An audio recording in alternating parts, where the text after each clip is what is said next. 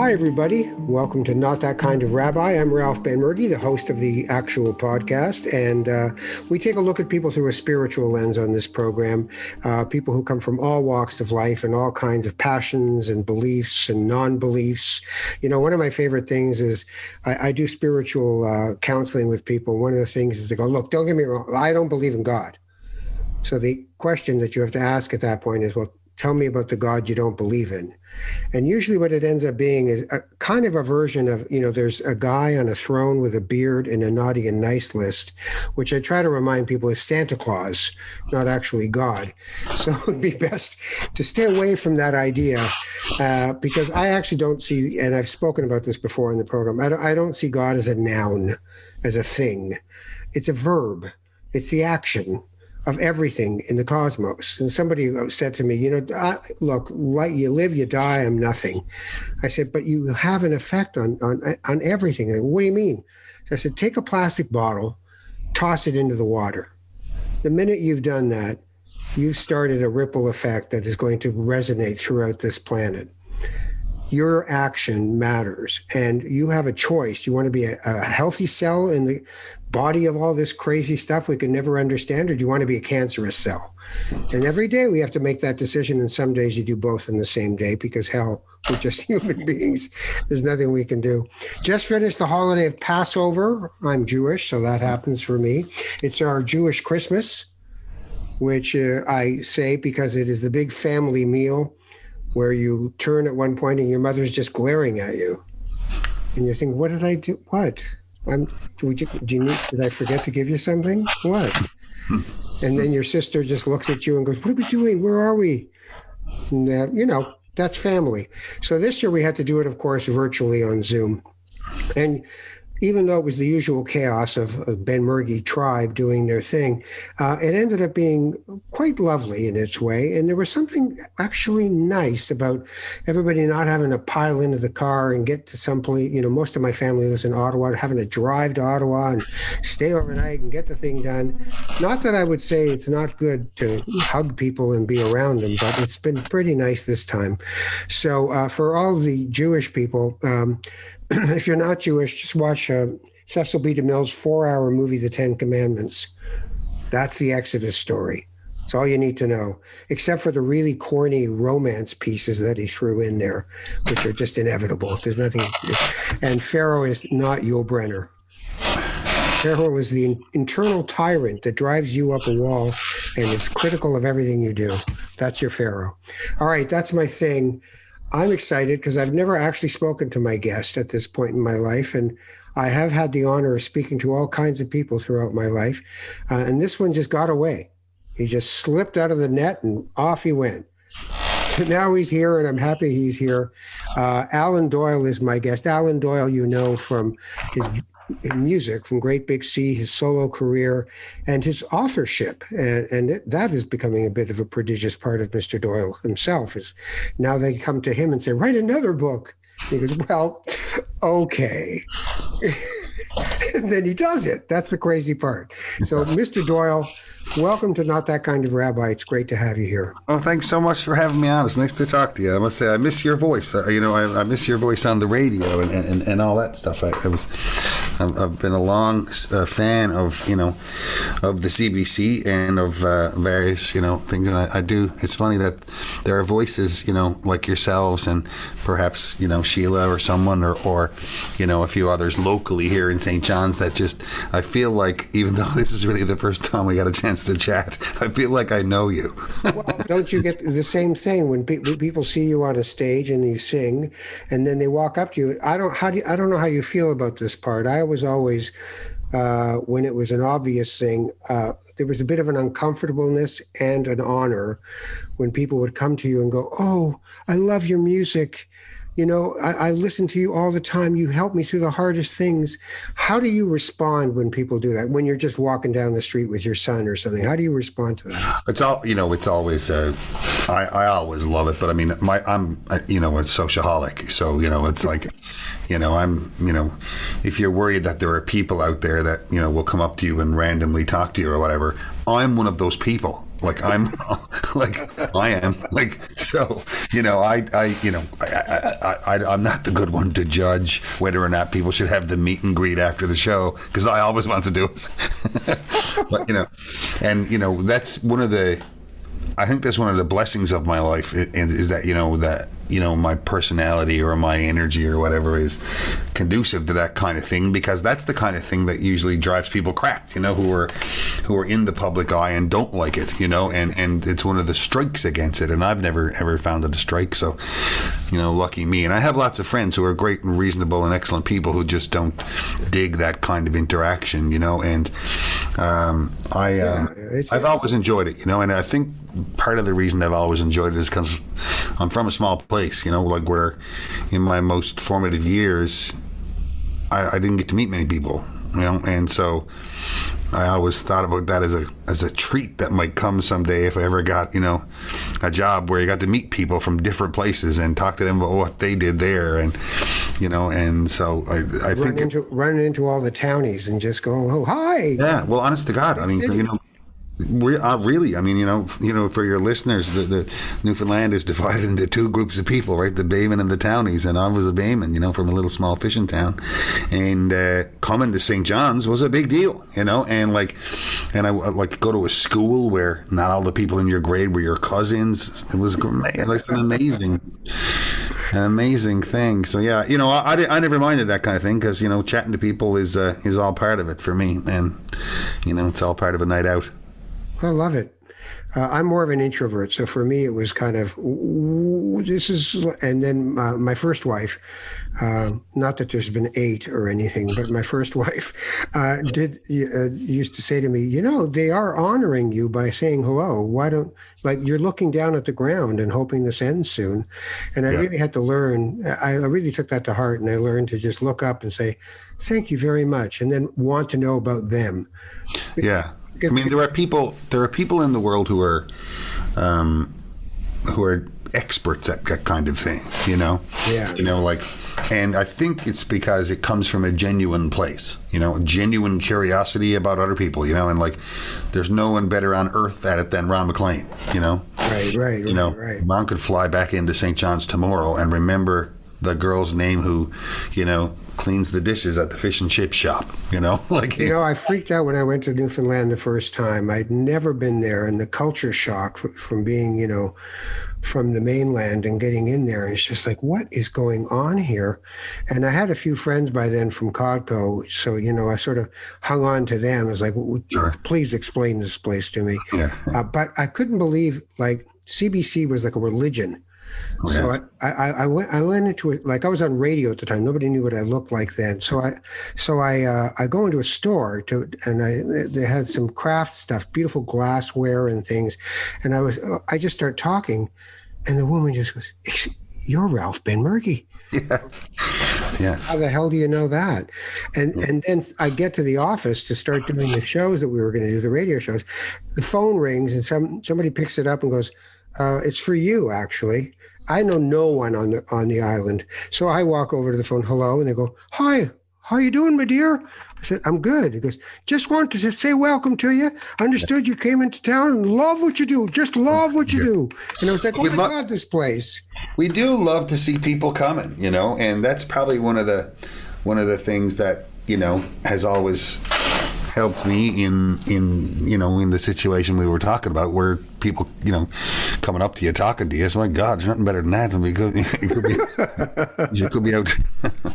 you know, and and and it, you know it has changed, of course, somewhat over you know my adult life. You know where you know. Um, but it's still like it, you know, God knows now after this year of being in this room for a year, that it's uh, yeah, it's always been a joy of mine. I I must say, and and and know, in all honesty, I think it's a great thing to you know to have a you know a group of people we'll say a band or you know a, a, a troupe or a, a traveling party that has both that has people you know who are not you know you know because I was you know certainly in bands over the years with people who were not inclined to go stand by the merch table and talk to someone about their cousin's cabin you know in Bay Argent you know. But I mean you know, it does afford you an opportunity to to sort of to buy cred in the company too. You know, it's like oh, uh, I'm, I'm totally happy to do that.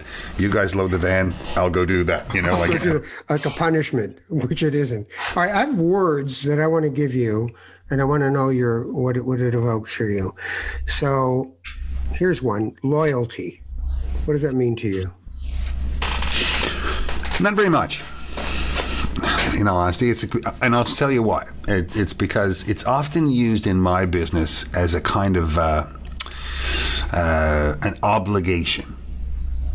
And I always tell people, like especially who who work together in a professional sense, I never need you to be loyal to me. I will never ask you to be loyal to me. If I'm a good idea and if what I'm doing is fun and interesting for you, please participate with me. When I need a favor, I promise I will ask. I promise I will.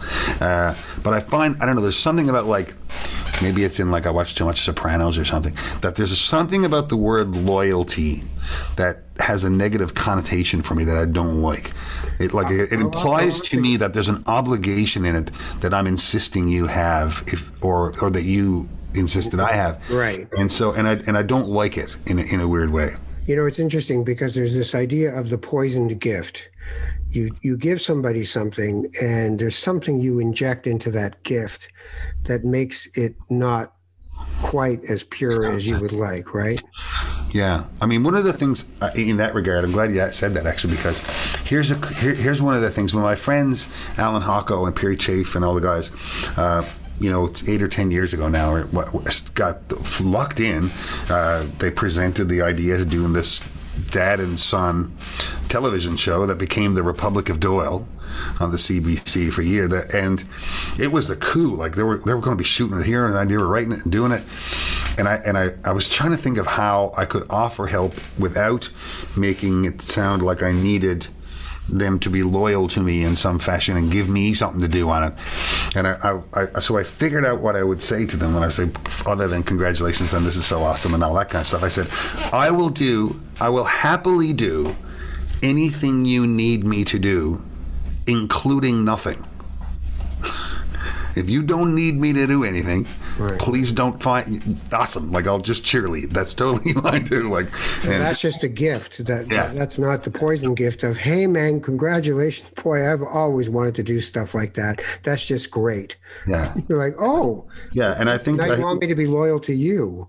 Yeah, and I, and again, like so, I, I I'm very careful about that because I'm very careful about loyalty. I don't. I, I want to make it clear that if I've earned it with someone else, I, that doesn't mean I ever need them to earn it with me. I, I just don't. I don't like the. I don't like the. It almost sounds like a ledger of some kind, you know, and it can be right. The obligation is inherent in the saying of, "Well, look, I was loyal to you. You got to be loyal to me." And loyalty can also be uh, come from a weakness in a person.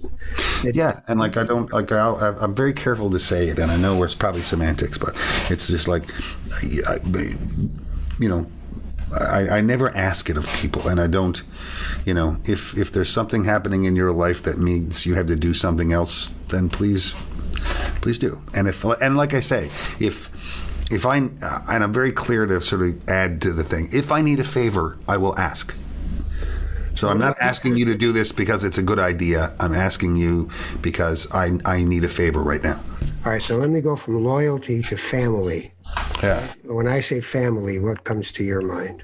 My family, you know, and I'm, you know, from Newfoundland, of course, we, you know, family occupies a, a, a kind of a, well I, I, used to think it occupied a really different place than it actually does I suppose because you know families I never ever imagined growing up that family could mean as much in a big city as it does in a town of 500 people mm. but of course then you know you start meeting families as you say the Benmergui clan you know you know it, and it does you know it, it, it does mean as much in different circumstances and all that stuff but families in Newfoundland I think are very that that sort of topic is very closely connected with town as well, and and you know small towns and fishing communities and harbors and the like, where where uh, you know your extended family really ends up being the town, right? Because that's you basically do everything together. I mean, you you know they're you they're you you entertain each other and you you know you you go to school together and you effectively live together and you play sports together,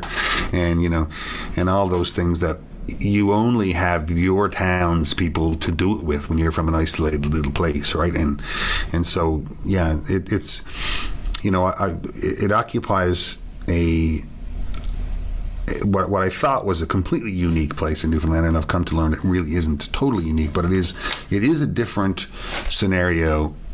The concept of family when you're in a in a place that's has a small population and you live within nine feet of each other. Like unlike say a farming you know area where the houses are probably you know kilometers and kilometers yeah. apart.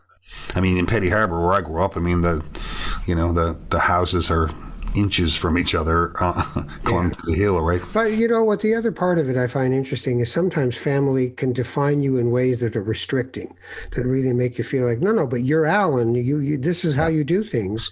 How oh, do you how do you grow your your individual part of yourself when somebody like you who cherishes family doesn't run away from it. And my god your parents moved to st john's you know your, your siblings moved and they all live on the same bloody street. So like everybody's close right? But how do you then still get to go you know i know you guys think i'm just like this but yeah. there's this other part of me that's growing and i need that some room for that. How do you do that? Well, now, again, I'm probably not the best guy to ask that question to, and here's why. I was born into the Doyles in Petty Harbour, right? And for generations, literally generations, like well beyond my grandfather, the Doyles are the band. Like they, my uncles all played in bands. My mother was the church organist. My father sang in the like. I replaced my father in my uncle's band.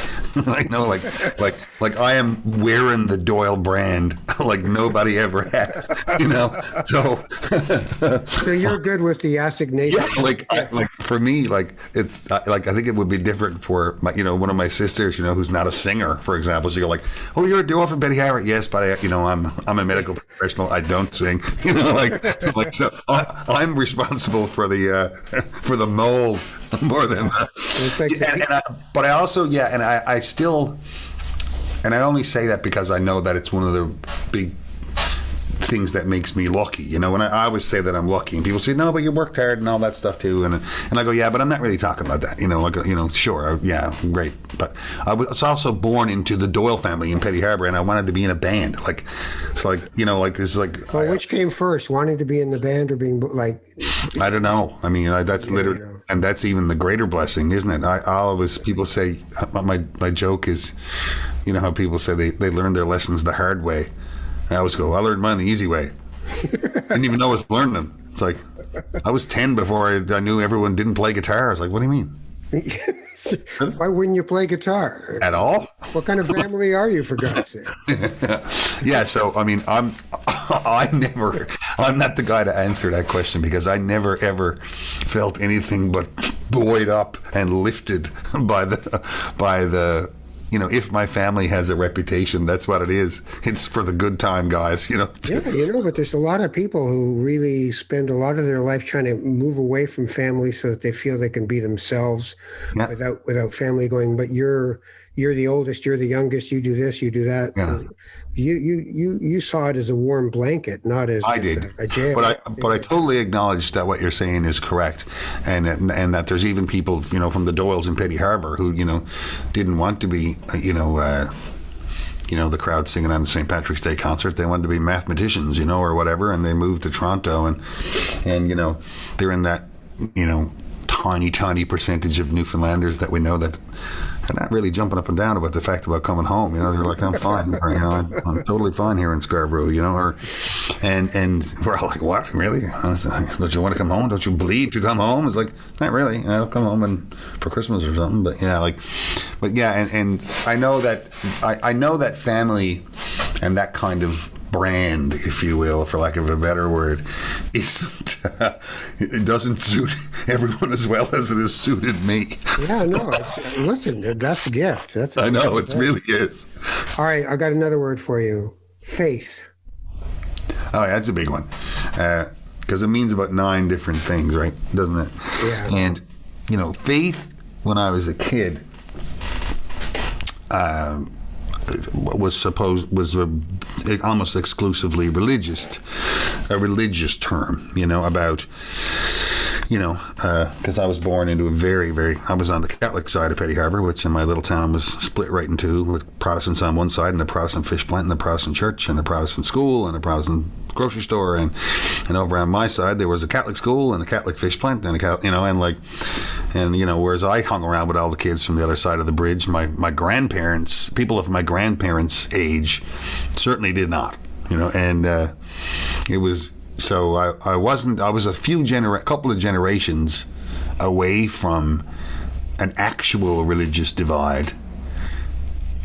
So I could still see it and feel it, right? And I didn't know any of this, of course, when I was a kid. But you know, the fact that the, the kids I played ball hockey with didn't go to my school; they went to a different one right because we had religious separated things so faith was all wrapped up in that right and of course i was you know i was interested in being in a band and on stage so guarantee you, I put on the soutane as soon as I got it, man. Every Sunday, the greatest show going. Get up on mass. Are you kidding me? Sing songs, get in the choir. Awesome. Like, but did it mean like was there a connection to you to some to a spiritual or divine idea, or was it just more community? Very, uh, for me personally, now, and this, I, I, wouldn't say this for, uh, you know, I wouldn't speak for anybody but uh, other than myself, of course. But as a kid, for me, it was community. It would, mass was and still is, I think, for a lot of you know small uh, town.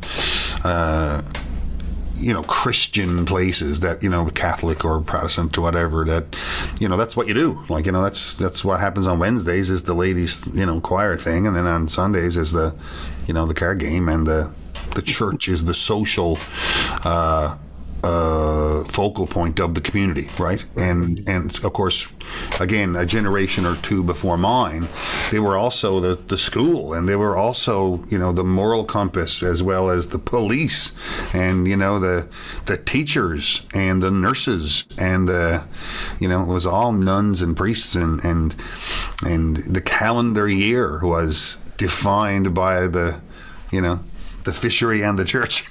you know, so, but yeah, but I mean, no, for me, I think, and I think it's true for lots of kids who are my age. You know, I was born in the the last few breaths of the 1960s. You know, and I was, so I was coming of age in the, you know, in the late 1970s. You know, when I was 10 or 11 or whatever. And you know, I was 11 in 1980. You know, and and I think that the there was we were about to, and we, none of us knew this, of course, but we were about to enter a huge transition in organized religion, especially in Catholic faith and especially in Newfoundland, you know, because there was this huge uh, story about to break about abuse in the. Mount Cashel. yeah, in the Catholic Church and all that stuff, and it just rocked the place, you know, and yeah. and um, but we didn't know any of that then, and and the you know we were just I was just happy, you know, being on the altar because you get to fix the microphone for the priest. And then shortly after I was 12 or 13, they we, they started. Remember, in in the there was a time I think it was really in the late 70s in the U.S. and stuff, but it made its way to Eastern Canada by the early 80s, where there was this a folk mass. Oh yeah. You know, so instead of the you know the organ and the and the and the ladies choir on Sunday mornings, on Saturday night they'd have a folk mass right? And so I got off the altar to, to play guitar in the folk mass.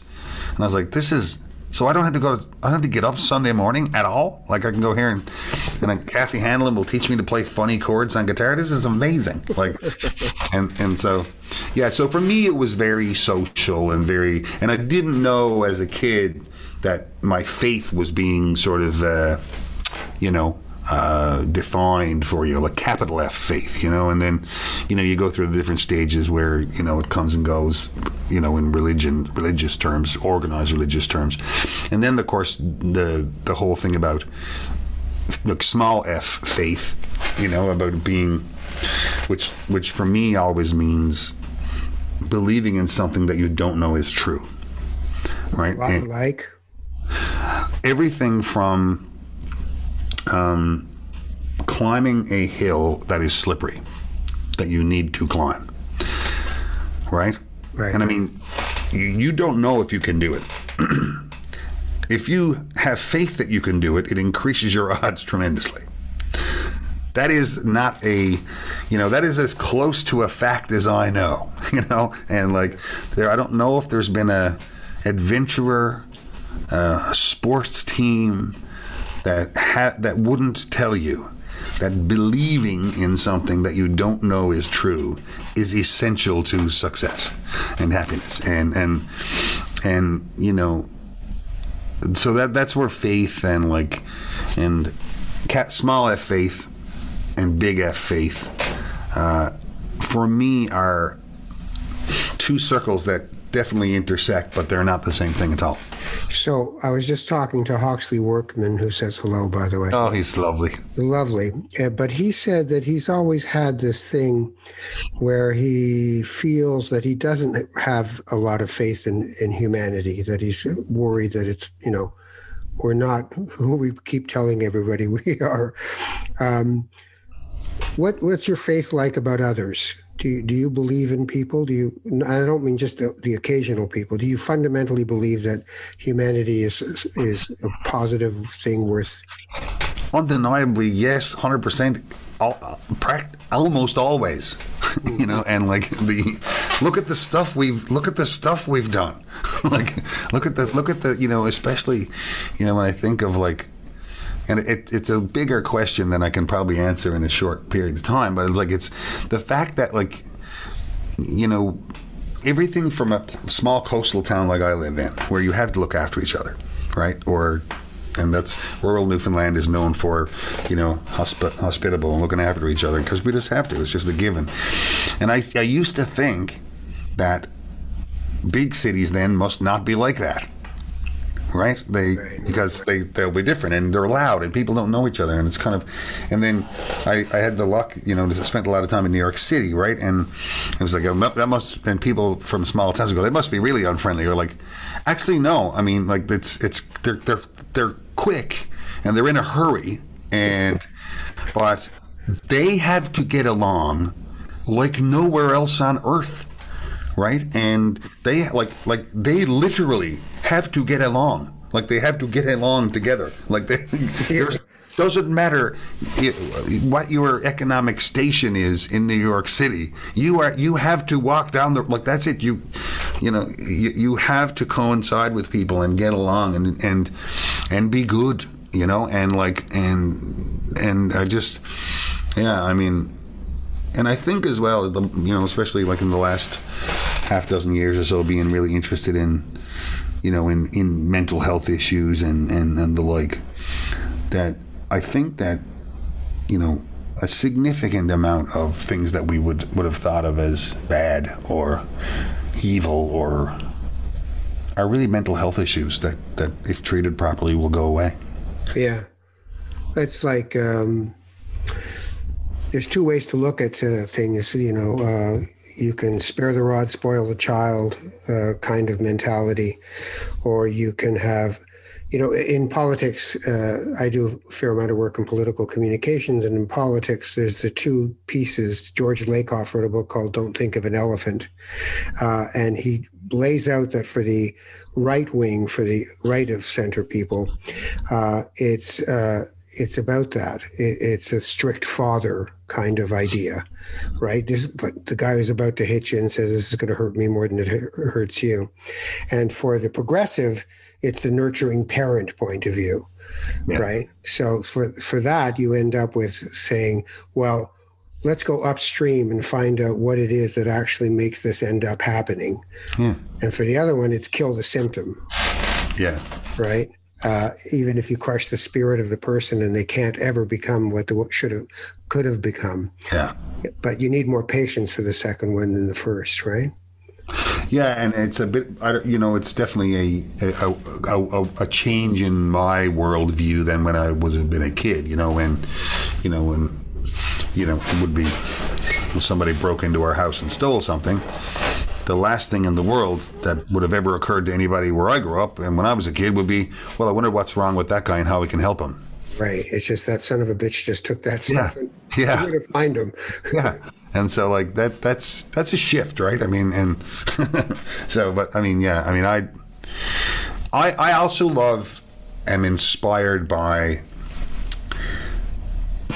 acts and things that people do. Like I find people amazing. Like and like for and here's a simple example of like like you know, for example, you go to Lake Louise, right?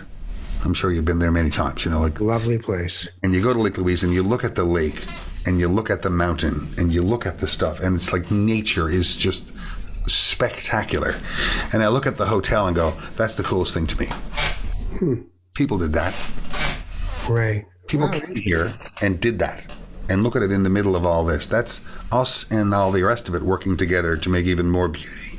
You know, like that's the, you know, the, the I, I, I'm, I'm always more interested in what people did where they did it, you know, like and and and I'm like and, and that's that's the simplest example. And if you think if I expanded on it more, it, it, would be similar. But that's a good a good way to explain how I feel about travel and and and the like. You know, like I look at the you know the the cliffs of Moher or whatever, you know, and, and, and it's just this beautiful, untouched, uh, you know, landscape that's incredible to me.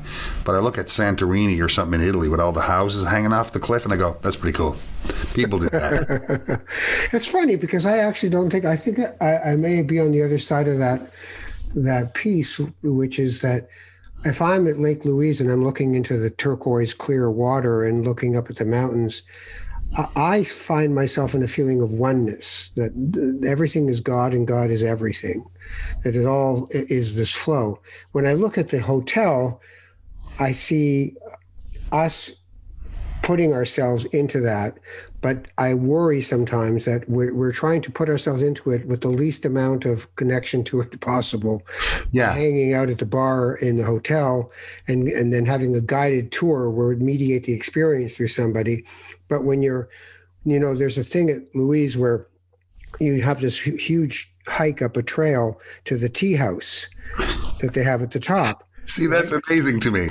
It's, it is absolutely. So that's a perfect combination, right? Because you crawl up, and, and halfway up, people people uh, when you're coming back down people who are still halfway up are going is it much further i know could it be much further yeah. they go yes but it's soup and tea there's no like they don't have a full kitchen up there you can you need a sherpa for that but yeah. i do but i do think that the built environment doesn't give me the sense of wonder and awe like if i look at downtown toronto's metal and glass you know condominium yeah mountains and canyons. I feel like there is no spirit in this. You know, that's not to say that we always get it right, right? And but when we do, but when we do, it thrills me. Right. Right. And there's urban environments where I think that we got it right, you know, like, and not me, of course, because what, you know, I play guitar for a living, you know, but, uh, you know, but, you know, you know, when you go to, you know, I don't know, I, it's, it's tough not to go to Quebec City and go, it was pretty cool. Yeah, oh yeah. Pretty listen, cool. the Chrysler Building is pretty cool. You know, it is so. It is to me. It is. It is. You know, yeah, and, yeah, yeah. and you know, I, I wouldn't want a world that didn't have the cliffs of Moher and Santorini in it. Yeah. But so, but would, you're saying that I would like both. You, yeah, you have faith in in, in what people are. Uh, what does the word God mean to you? Uh, I know what it used to mean, like uh, what I was brought up to for it to mean. You know, was the he was the you know in your preamble you were talking about the guy in the chair. You know, and the, that's exactly who it was. Right. That's exactly, and the reason why I thought that's that who he was is because that who I was told in no uncertain terms that that's who he was. Right. And the reason why you know, I think a lot of people come to you perhaps and think that is because they were told by very influential, important people in their lives or in their parents' lives that that's exactly who it is, and do what you're told, or he'll get you. You know, and yeah, like a cop. Yeah, and like not a nice one, you know, like like, like he's got some. He's got, yeah, so, bugger again. Yeah, So that you know, that's like when I was a kid, of course, right? That's you know what the priests all said, and that's what my parents said because that's what the priest said, and I was always a, uh, you know, a, too curious for my own good, especially with matters of.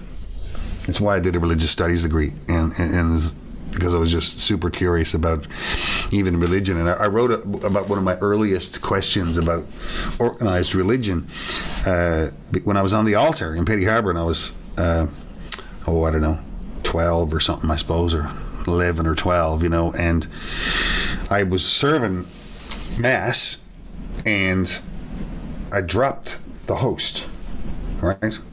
I dropped the host. Mm, not a good idea. It was bad. Like it didn't.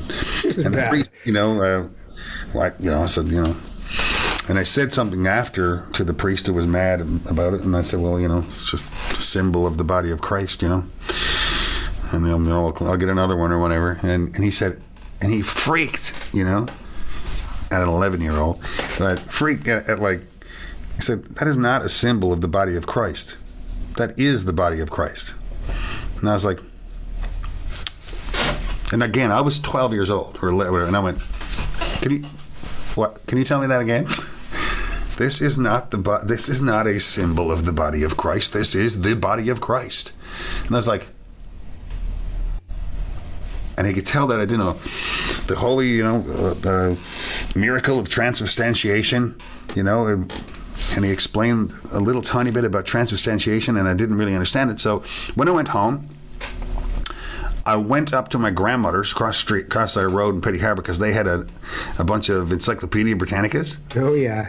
and I looked up transubstantiation, and I looked at it and I was like, the miracle wherein, you know, if I remember the terms correctly now, the affect and the effect were, you know, it's impossible to change what something actually is without changing what it appears as, or you know, you can change, you know, the look of something without changing its essence, but you can't change the essence of something and have it appear as if you have, with the exception of the host. that is the miracle of transubstantiation. Wow. And right? So, and I was like, so I went back to mass the next week, and I said, Father, uh, nobody knows that.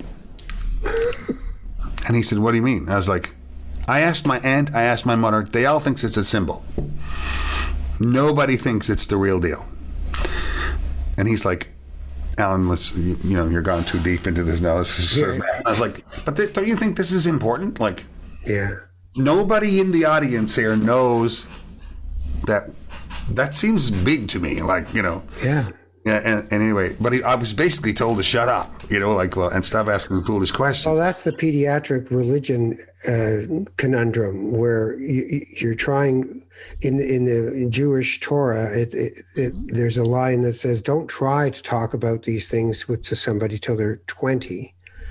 For Yeah. one thing, and in that in those days, that was midlife, right? Because you didn't have past 40 wasn't going to happen for most people. But it's also that we we end up. You know, there's a, an old uh, Jewish joke where it's like, Rabbi, Rabbi, there's mice in the synagogue. He goes, yeah, don't worry about it. What do you mean, don't worry about it? It's going to eat the parchment. It'll eat the Torah itself. Like they're mice. He goes, all right, all right, calm down. You want to do something about it? Go put little kippas, little yarmulkes on their heads. Give them a bar mitzvah. You'll never see them again.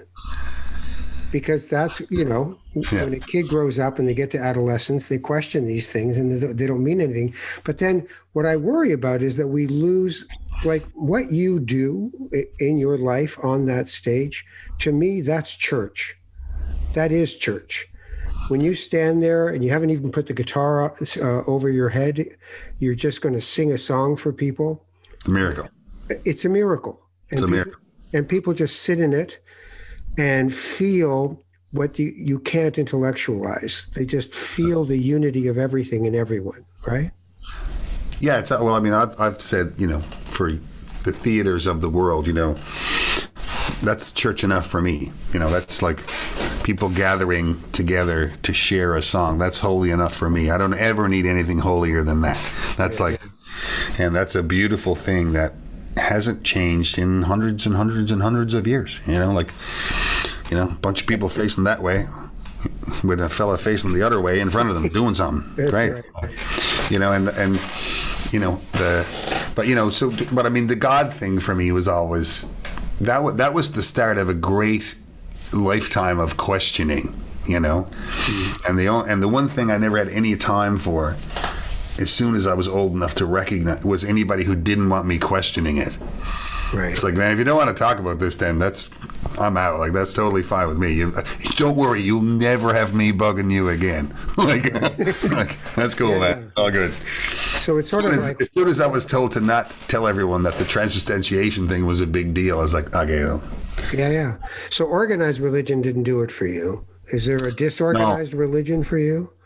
Well, you know, I, I, I, it was funny. I figured, and I, I, studied religion in university, mostly like religious history and Christianity and stuff, primarily because I thought I'd, I'd be a teacher. And when I went to university, it was still uh, segregated schools, right? There was a Catholic system, and a, pro- so I, I studied English and I studied religion, and I figured I would because I'd get a job as a teacher. And I also found religion fascinating. You know, like it drove people to do crazy things, and it you know it literally separated my town in half. You know, like like so I, I, I was found it interesting, and uh, so I because I read you know I did a bachelor's degree in religion. That means I'm wicked smart. And then, uh, you know, I figured that I guess I must be atheist now. And so I read like, you know, all the you know, as soon as you when I when, when the Great Big Sea started, I'd be driving around, you know, the world reading atheist books, and because I felt as well that that was some kind of woke thing or something. Like,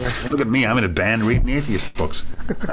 Who doesn't want to go to the pub with me? Come on, my songs must be excellent.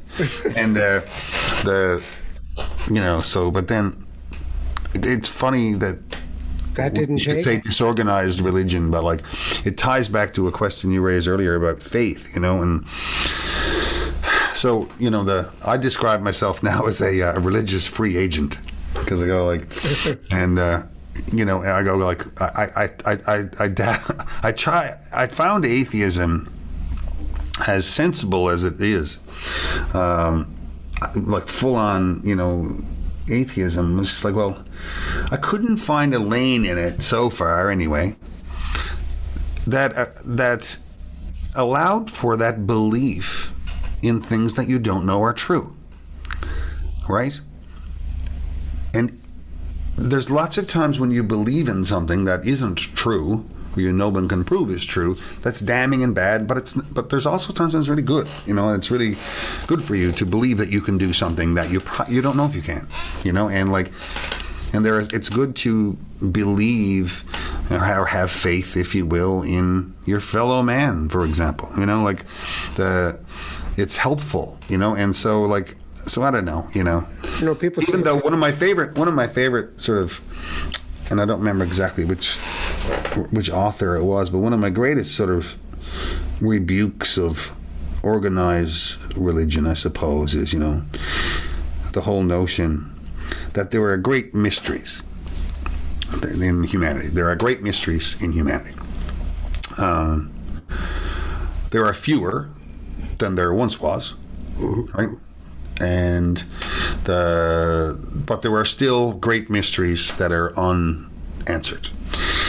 What is wrong with proceeding not knowing the answers? That's what's wrong with I don't know. Well, we don't know. We don't know any of that. So what's wrong with just saying we don't know? Why create a doctrine or a dogma or a, to explain it? And so if you believe this, then that's what that's that we'll we'll say that. But it's like, but you don't need to you don't need to believe it. Like you don't need to believe in that. Like like you and that's that if there's a pull to you know full atheistic thought for me it's it's in that logic of like well i don't need to know you know like well, but there's the other, you know, I, I totally hear that. And there's the other piece, which is um, we need to make space for awe and for wonder. Uh, for, yeah, I mean, you know, that you can say, people say, prove God. And then the answer sometimes is, oh, prove love. You spend your whole yeah. life looking for it. You spend your whole life thinking you either have it or don't have it, you, your proximity or distance from it, and you can't find it. You can't put your hands on it. We live in a very rational society in a, in a time where answers are important because they give us a sense of certainty. But, you know, as the Chinese would say, To be uncertain is uncomfortable. To be certain is ridiculous. So either you're atheistic and certain that there's no such thing, or you're highly, you know, uh, extreme religion, which says uh, this is literal. All of it is literal.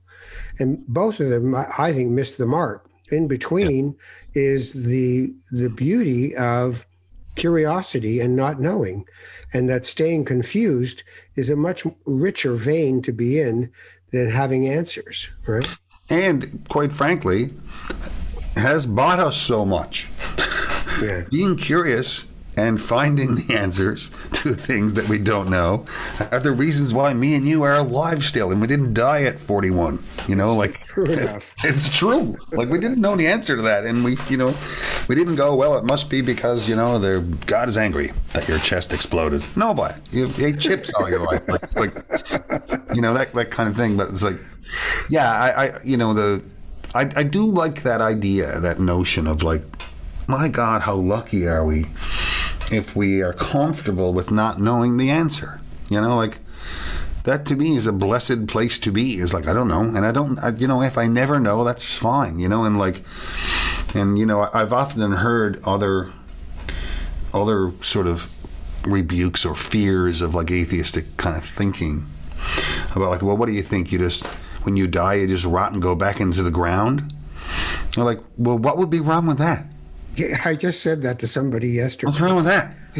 like if worms eat me and then they go on and something eats that and a flower grows because of me? That's awesome. Like, Well, there's the, the guy, uh, Stephen Jenkinson, a Canadian who wrote a book called Die Wise, said, What we seem to not understand is that the human lifespan is not life itself. It is a human moment in the ever flowing energy of life. oh, yeah, it's beautiful. So you die and they put you in the ground and you become fertilizer and then you end up growing Awesome. plants, then you're still in the flow of the life and the constant creation of the universe, which is what we're in the middle of, right? and we can't possibly know it. That to me is way more than enough. it's like great. Like it's like I'm done, thank you. good. I don't. I don't need more than that. You know. I certainly don't need. I certainly don't need a boogeyman. You know, like Well, you know, but on the other hand, it, it, I think some of that stuff, like the Grimm fairy tales, was to make sure the kid didn't walk off into the forest and get themselves killed. yeah. And so I was saying yesterday to my wife, you know, this Ten Commandments thing. Uh, if you didn't have these fundamental rules for people, they would end up killing each other at a much higher rate than they are now. Don't don't covet your your neighbor's wife or their oxen or anything else. Don't steal. Don't kill. You know. Uh, don't Yeah, I have mean, I- sex with anybody you say hi to. You know these these are things that get you into trouble eventually. You get a punch in the face at the end of one of Yeah, but you know, there's also, I mean, there, of course, the corollary to that kind of thinking is that, yeah, there's lots of people gets punches in the face too. yeah. You know, and that that looks after it too. You know, and like, you know, it's like I don't know. Like, except a person punching could be just as a screw. We have, person you know. in the head. are the people who never read the Ten Commandments more murderous? No, but you know what? They've all made up their own version. Yeah, arguably. That religion is an attempt. Like I always say, spirituality is about relationship, right? To yourself, to the other people, and to the and to the world and the universe. But religion are attempts at a fitness program. It's like a, it's right. It's like a how-to book, and like, Yeah, and just like you know, and if But I you mean- don't have th- rituals that continually bring you back, yeah. then you See, just I like- drift off. I like those things be- because of the community they create and all that stuff. Yeah. you know, that's that to me is some of the joy of of you know organized religion, if you will, or a community that comes from it. Whereas you know, look, my son is 14, and I guarantee he's never heard the Ten Commandments ever in his life, not one time. Wouldn't know a church if Yeah, but he lives in it. He lives in the. You And get arrested for this, my- you get arrested for that, right? to my uh, to my recent check, I don't think he's killed anyone. like. Check his room. Like, it's early yet. It's, Yeah, when it's it- only when one o'clock. When the kid's 14, you always got to check the room. As soon as- Yeah, it's impossible, I suppose, for any of us to know what what would be like, what we would be like outside of you know It's it's woven into our culture. some kind of Christian agenda or what have you, or something similar. Uh, because it just I'd have no idea. You know, like it'd be silly for me to think that my, you know, my, you know, day to day actions aren't in response to or, uh, con, you know, Yeah, yeah. Determined somehow by you know a, a you know a decade or two of religious programming and a society and, a, and and you know a western world that is as well you know so So the music you do now, is it become what goes through you now? Is it the same heart, same feeling, the same heart that you have when you get up on a stage now than when you're in the middle of a great big sea and having lots of drinks and hanging out and becoming a star? I mean, what what happens when when this Alan Doyle walks up onto a stage? well my primary motivation is the same and that as a, as well goes back to like being a Doyle from Petty Harbour and the my primary motivation has always been to give people a good night out and to be extremely rewarded and satisfied by the fact that you were somehow the supervisor of a grand celebration. I mean, as musical as the Doyle family is in Petty Harbour, of course, they only sang for celebration Right. mass, funeral, church, concert, garden party, dance, bar, you know, like, and so, you know, there's a satisfaction in being from a hard-working place that gets one night out a week, and you turned a good night into an excellent one. You know, that's that's I like that. I still like that, and I would go so far as to say, and not all my, you know, artistic friends are like it, and, but I love when it's when it so much other stuff about it, but that's enough for me. Giving people a great night out is that's not everything, but that's more than enough for me. Like I, if, Yeah, but how do you give them that? Like, Yeah. sure, of course you want, but but it's the how. Has anything? Well, yeah, but I guess the distinction I'm making is that you know a lot of my artistic friends, you know, perform as a recitation, or they do they hone what they do, they demonstrate it for people and hope they like it. Yeah. And if they do, they're satisfied, and if they don't, well, it's not much else I can do about it. Where I always joke that if I came out and sang two of my songs, and I looked out into the audience and realized there'd been a horrible mistake, and that people had bought tickets to a plumbing uh, show, but I was shagged up, I would drop my guitar and run and get two pipes and a welding torch, and start doing it like. And I'm not. I, I'm completely unashamed of that. you know, like that, that, yeah, right away. Yeah, okay, cool. Plumbing it is. Here we go. You know, and the entertainer in me just loves that so much. But I think to answer your question more specifically, I have recognized that there's a saying that's kind of recent. I think it's recent anyway, where people say a song or a night that gives them all the that gives them all the feels or all the feelings. Mm-hmm. It's like that song gives me all the feelings. That's what that's what the young crowd say, and uh, and I think that that's important. You know, like that. If you're trying to give, you know, in a, a show or in a concert or that, I always try to demonstrate and include people in a variety of rises and falls you know and that you know that if it's all joy then it's there's less joy right? If it's all up then nothing's up. If it's all down then very little is down. And so it's it's the motion and and you know that's why even when Great Big Sea was doing the biggest beer gardens in the world you know I always insisted that I, that I write the set list because I wanted to try to craft that arc and that Yeah. Hills and valleys. yeah and and then so that people felt like um, they there was a message in there so that they got everything they what they came for the, the perfect night is when everyone gets everything they came for and 10 other things Right. they didn't know they were getting what what is that what did you just sing about did you just sing about you know, a, four people lost on the ice in Fogo Island at the beer garden show. Can, what was that? You know, Yeah. it's it's so interesting because sometimes when I listen to your to your music, uh, and these days, particularly when it's you, the solo, um, there's such a wonderful mix of sorrow and grace and passion and intimacy to what you're doing and joy Yeah. you know and with great big sea it was like let's a party. Yeah. And Yeah, with and- this, and- I, I don't get that same thing. I, I get a, No, a more rounded idea. I'm grateful for you saying that. Uh, the, the well, Great Big Sea, of course, had.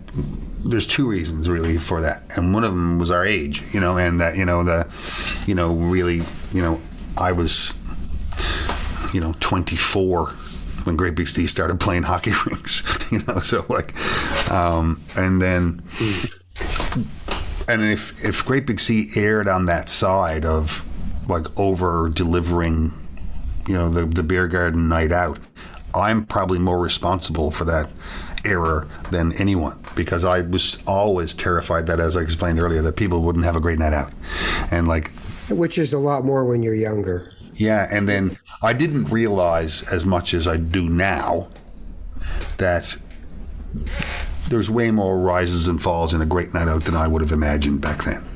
And that people who come, especially now, they come to, and I hope this is true, and I believe it to be true, I hope it's true, that people come because they want to see you and be with you. So you be you, and uh, you know when when there's joy for you bring it to them. And when there's if there's something else bring that too you know? And like that's all part of a good night out you know? And like so the as you say i'm i'm way more inclined now to have a quiet moment to talk about um, you know how grateful i am to be here you know in a song or or you know to talk about uh, something that's very, very specific to me, and to let people see a very personal uh, underbelly, you know, in a song than I would have been when I was thirty. You know, like That's a natural progression, right? You I think so. And become yourself to become present to, to who you are and being comfortable. You own it. Yeah, and you bring you, you know, and because people come, especially like it's not like I'm Nash the Slash or something, you know, like right, you know, I'm dating myself there now. And the, uh, you know, it's not like, you know, I, I like people, knock on wood, they come to be with me, you know, like so. And you take that responsibility seriously. Oh man, oh, it's 100. That's a contract. That's that's holy to me. You know, like, did you take a night out of your life to come to come here with me? In hopes that I would, you know, I would make a good night for us all. That's very, very, very important. And if you're in the music business, in the concert business, or in the any performative arts business, and that's not important to you, then you better look for a different job. like, like if you like. If that's not important, like I'm, I'm not sure what you're doing this for a living for, you know. Yeah, yeah. It does remind me though of the sort of Vegas casino circuit of bands that used to be the band, and now there's just a, a kind of a, a shell of the band that goes around and does the hits for people. I always worry for the artists in there because I know they're making a living. I have, no, I have no, no nothing against them, but I, I also feel like they're just they must just be up there going, "Oh, what the hell." I would say it runs the gamut, you know, because I one of the things I'm I'm most proud of these days is just I'm constantly trying to offer something new still, you know, like I'm just and and it's and it gets increasingly harder, right? It's, you know, but the, there is a great satisfaction in feeling that you're still active, actively contributing to the canon of whatever people liked, you know, and the but there's also and you know and I think you know you know if I had been in Journey. Right. I guarantee you, I I wouldn't mind singing "Don't Stop Believing" for twenty five thousand people who dig "Don't Stop Believing." you know, I wouldn't mind it. You know, I'd probably have a, a solo record over there that no one liked. Uh, stories me and my father used to sing about. But if people dug it, that's cool too. But like, I would still enjoy singing "Don't Stop Believing." Like I'm telling you right now. You know, it's funny because Mandy Patinkin, who, who was in uh, Princess Bride, right? Yeah. Everybody walks up to him and says, "You know, you killed my father." You, you, you all, he does the line, and they asked him like. You must get sick of that, man. Like it's been 35 years, whatever, and people are still doing it. He goes, I love it. Every single time they do it, I just, I'm with them. I'm looking them right in the eye, Yeah. letting them deliver the line. I give them a hug and I just say, thank you so much. I mean, it's a blessed, it's a blessed thing, man, to to to have a song that occupies that space for people, you know, and that like, and, and or to have a movie or to have a, you know, it's a An You know, offering. So I, I just uh, you know it's it's a and I you know it's a thrill for me. It literally is a thrill, and, and I wouldn't you know the Vegas you know nostalgia trip. Man, oh man, I'd do that. I'd do that in my sixties for for for twenty years. That would work. Oh yeah, I'd be all right with that. no problem. Yeah, sing that old one. You got it. All right, I'm gonna I'm gonna go. Uh, I've loved talking to you. Uh, Oh yeah, so it was an hour probably. yeah, yeah, it's been it's been good. I'm shameful sometimes, shameless, I should say, about that. No, no, no. I, About that whole thing. It's just go like, yeah. And some of them, I've seen some of the nostalgia acts, and you can, and, and if, but I think you hit the nail on the head about it, and it's like, are they loving delivering it? Because if they are, then I'll love it too. But if they, if it looks like, uh, then it's not going to be much fun, you know. And I've, you know, I've seen both ends of it. I remember, yeah, I, you know, I saw David Lee Roth not that long ago, you know, and and and Dave doesn't sing super well anymore, and. And he, but most of his shows gags about how he can't jump and how he can't stuff. And here's a song we all loved in 1984. I'm going to do it for you best I can right now. And it's like I was like, that's awesome. This is you know like yeah. There was a guy, George Oliver was his name. He was an R&B guy in Toronto. He, he was in a band called the Mandala, uh, and they did Love Itis. That was one of their hits in the '60s, and you know, when I was a kid. Um, and I ended up in this really awful cover band, the '60s cover band that we used to do, go around Southern Ontario, and I was the singer. And we were in the basement of this bar in, in I think Woodstock, Ontario, or London. Uh, we had the good, we had the good gig. He had the upstairs place because by then people weren't listening to him much, and he did the whole kind of James Brown, Wayne Cochran thing. He was really into it. So uh, it's an. They made him do a matinee show on a Saturday, and I came crawled down from my hotel room to sit and watch him. Um, smoking a cigarette, sitting there just hanging out and eating fries. And he comes out, and there's maybe seven people in the bar. He gives it everything he's got. Yeah, I love that Uh, the mic, the mic stand is almost hitting the floor, and he's throwing it back in and grabbing. And I, I was just, it taught me everything about being in the business. Oh, I love Like, it. Yeah. This guy didn't have to do. He could have been sneering at us the whole time, and I would have understood. And there he was giving it. If I'm going to do a show. I'm do. I'm giving her. I'm doing this show. I loved it. I have a few. I have a few sayings for that. Was one of them I always say like, "Don't play the empty seats, play the full ones." And I would say like, I was whenever you know you're playing a later attended show, I would say to the band beforehand, guys, who do you think is awesome? Sold out in Manhattan on Friday night. Right. Everybody. Right. You know who's you know and your chance to really separate you from the pack is in Woodstock on a Saturday matinee when there's only twelve people there. That's Yeah, what yeah. makes you great. Not that everybody's fucking good Friday night in New York. Jesus, like Well, you know, when stand up, you'd look out the crowd and see if there was anybody there. When I used to do that in my twenties, and there were guys who get up on the stage and they just berate the audience. Right? They just start attacking them, and they go, "Look, they showed up. They're the ones who actually showed up." that's right. Like if you want the ones who didn't show up, go find them. Go to their house and go, "Where the hell were you?" you are the lucky few. I said. I, I also have this ridiculous. I think it's ridiculous anyway. Overcompensation for poorly attended shows. Uh, I've developed over the years. You go like, this is our chance, man. This is a way better chance in this town than if it was full. Because now there's like 80 people here who are going to go, oh man, there was only like 80 of us there. And you got. Now I realize that's short sighted. However, it does get you through the night. And the rest of the band would look at you, and go, oh, "For Christ's sake, Yeah. Dude. Dude. dude, Dude. this sucks. We wanted a full house, man." Do it. It's Canmore on Wednesday afternoon. nice to talk to you. All right, Mr. Doyle, you take care of yourself. All right. You too. Have a great day. All right. See you later. Cheers.